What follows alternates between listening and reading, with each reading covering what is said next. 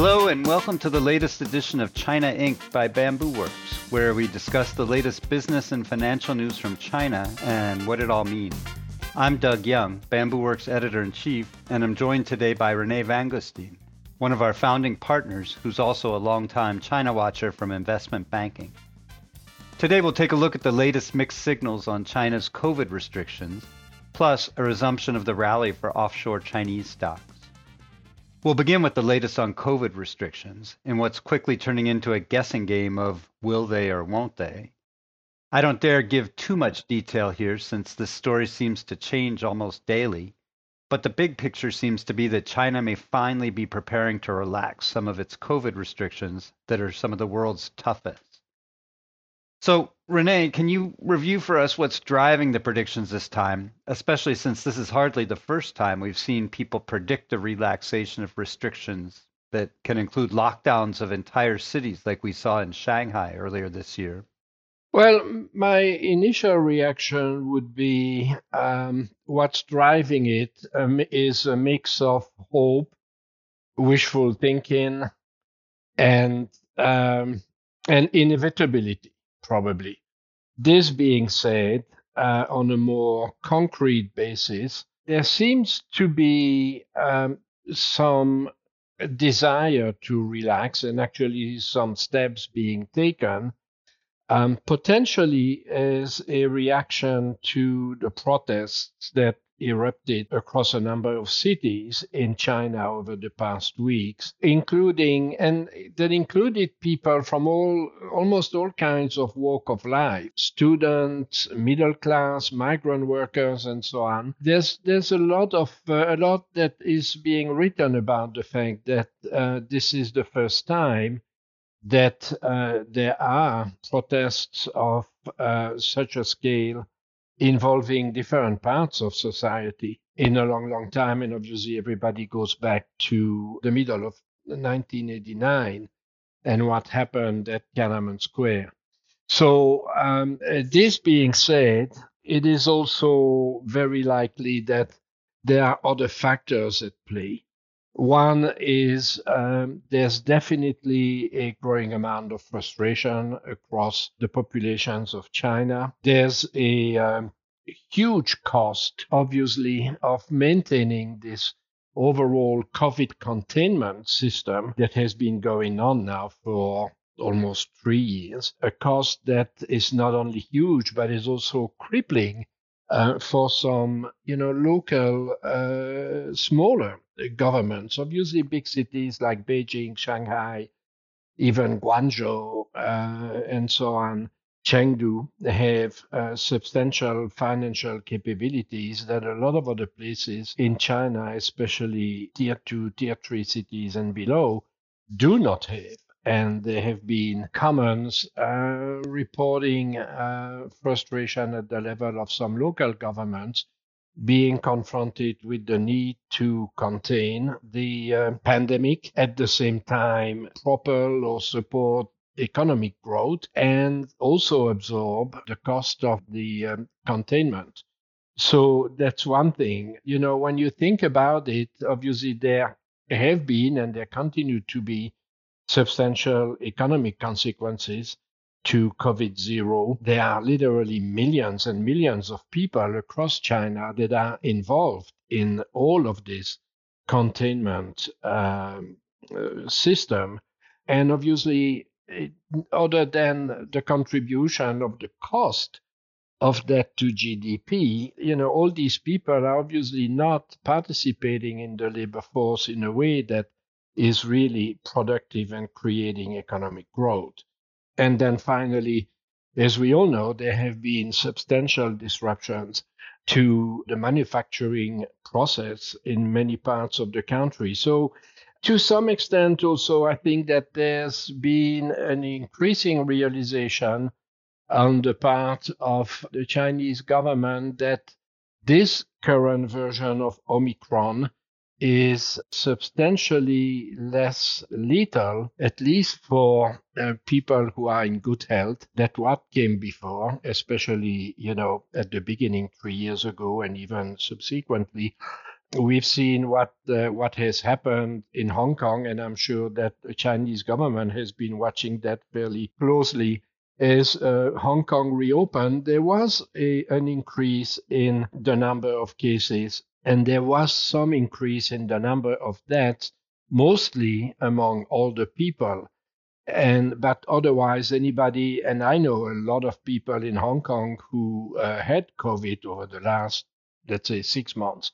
Everybody who was in good health uh, came out of that pretty unaffected.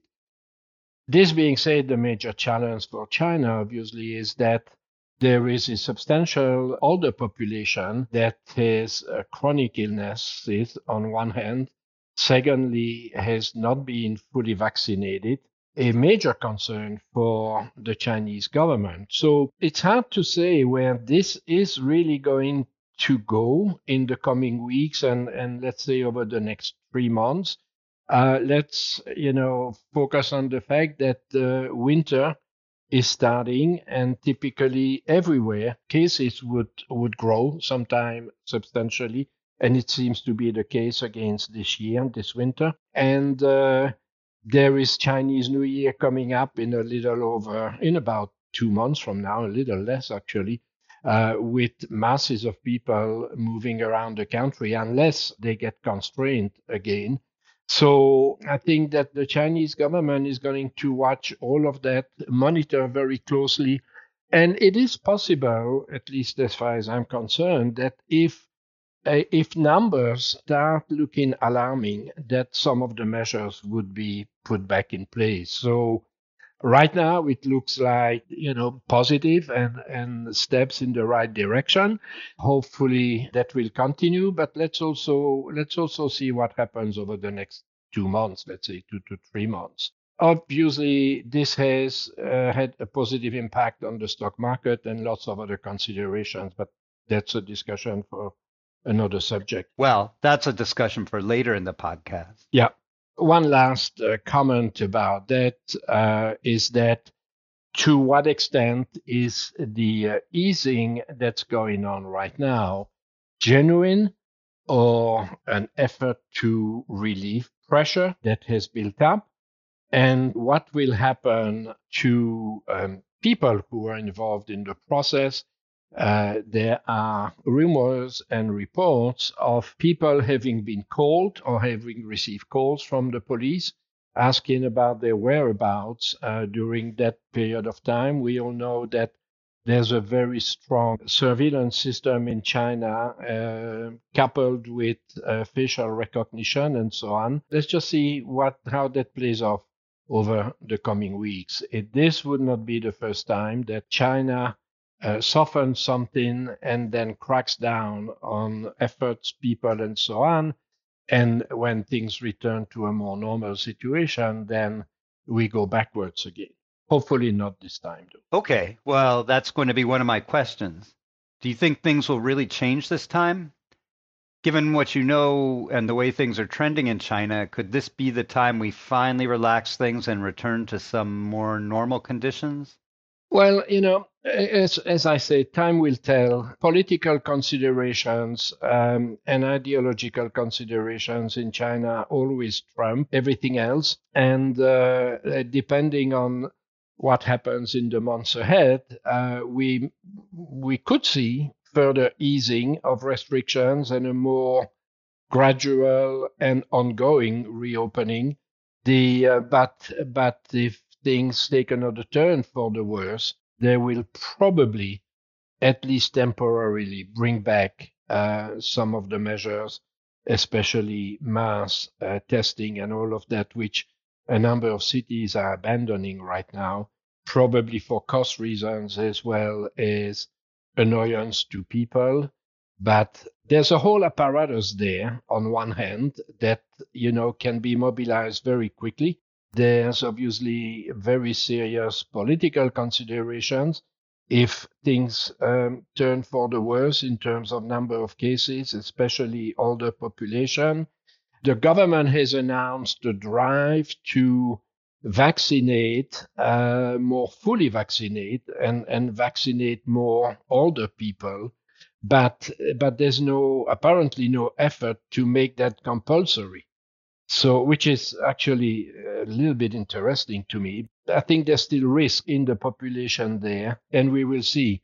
What I think is encouraging a lot of people is that uh, there have been voices in the government and in the whole health uh, apparatus in China that have started to voice opinions such as the virus is not as lethal. Uh, this particular um, version of the virus is not as lethal. To some extent, also somewhat comparing it to the flu and so on. So there seems to be a real effort to downplay or talk down the rhetoric that has prevailed over the past three years almost that, you know, this thing is, this virus is horrible, can kill millions of people and this the lockdowns have been necessary and and that was the right thing to do. Okay all right. Let's move on. And i guess we'll find out in the next few weeks what's going to go on here. Next we're going to look actually at a topic that i think is tied to this whole virus relaxation which is the recent rally in china stocks in, in both the us and hong kong the Hang Seng China Enterprise Index is up about 25% over the last month. And actually, it's getting off to a big start again this week. Today? Yeah, today is up more than 3%. That seems to sort of represent what's happening in the overall market right now.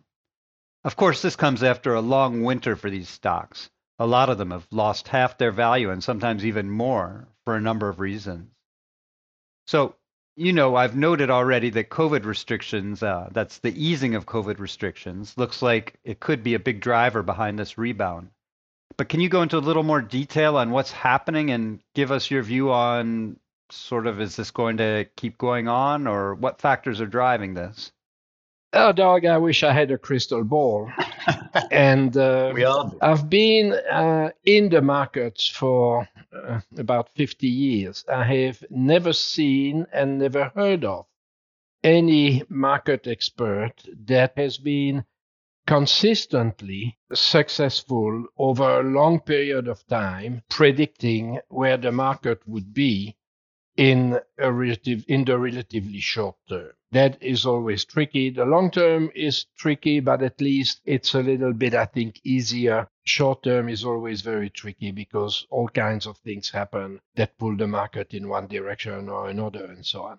I think one thing that, that seems clear to me is that there are always people in every stock market on earth who are bullish and having lost a fair amount of money that they just cannot accept the fact that uh, the market cannot go up again. And then every time there's a little silver lining or a little positive comment here or there, people jump and push stocks up.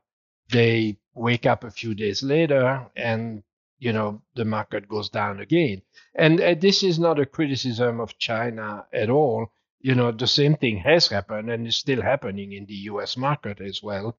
Granted, not triggered by COVID and a potential reopening, but triggered in the US, obviously, by the course of uh, action of the Federal Reserve in terms of um, uh, in terms of where it is taking uh, interest rates and um, and mopping up liquidity in the market. So that that's pretty difficult. But I mean, this being said, uh, obviously the China market has been down for a long, long time. Lots of people have lost money. People who have remained bullish uh, and basically have said, look, it's a matter of time. Eventually, you know, bide your time, and uh, one day COVID will be over, and the economy will reopen, and and on and on, and stocks will come back. And generally speaking, that kind of makes sense. It's always very difficult to accurately predict on a short term basis exactly the timing of each and every thing um, that, that might happen. But generally speaking, there is a trend there.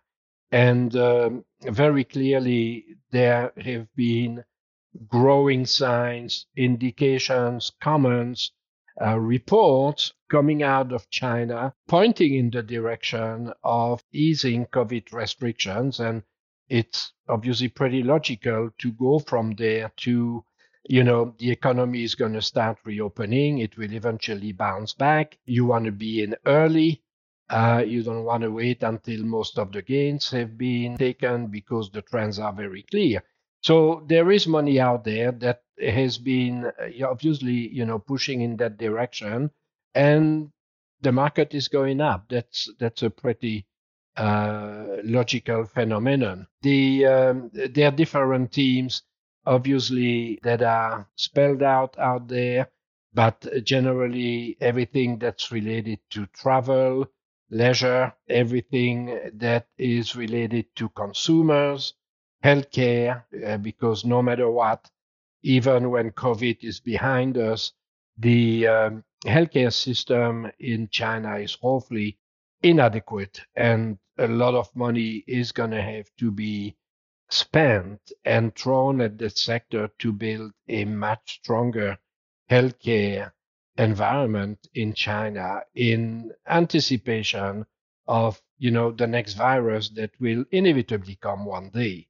Um, so those those are the teams that kind of make sense, and obviously, uh, China being China, you always have money chasing the um, national strategic interests particularly, you know, in sectors such as technology, chips, green energy, and all of that. So uh, I think it, it, it, there is now enough of a consensus to at least have lifted the market to some extent.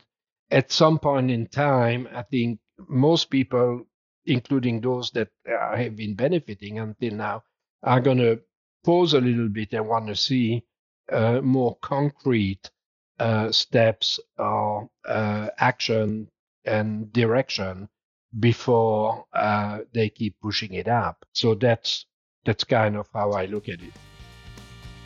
Okay, thanks for giving us a lot of food for thought there. I guess we'll just have to stay tuned and see what happens. But certainly these stocks have taken a big beating over the last year. They could certainly use a break. So, anyhow, thanks everyone for uh, joining us this week.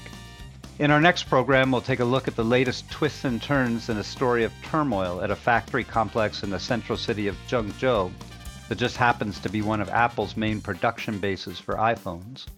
And we'll also look at vocational education stocks, which are getting a business bump from a growing number of young Chinese putting off looking for work due to weak job market. Hope to see you then. Goodbye for now.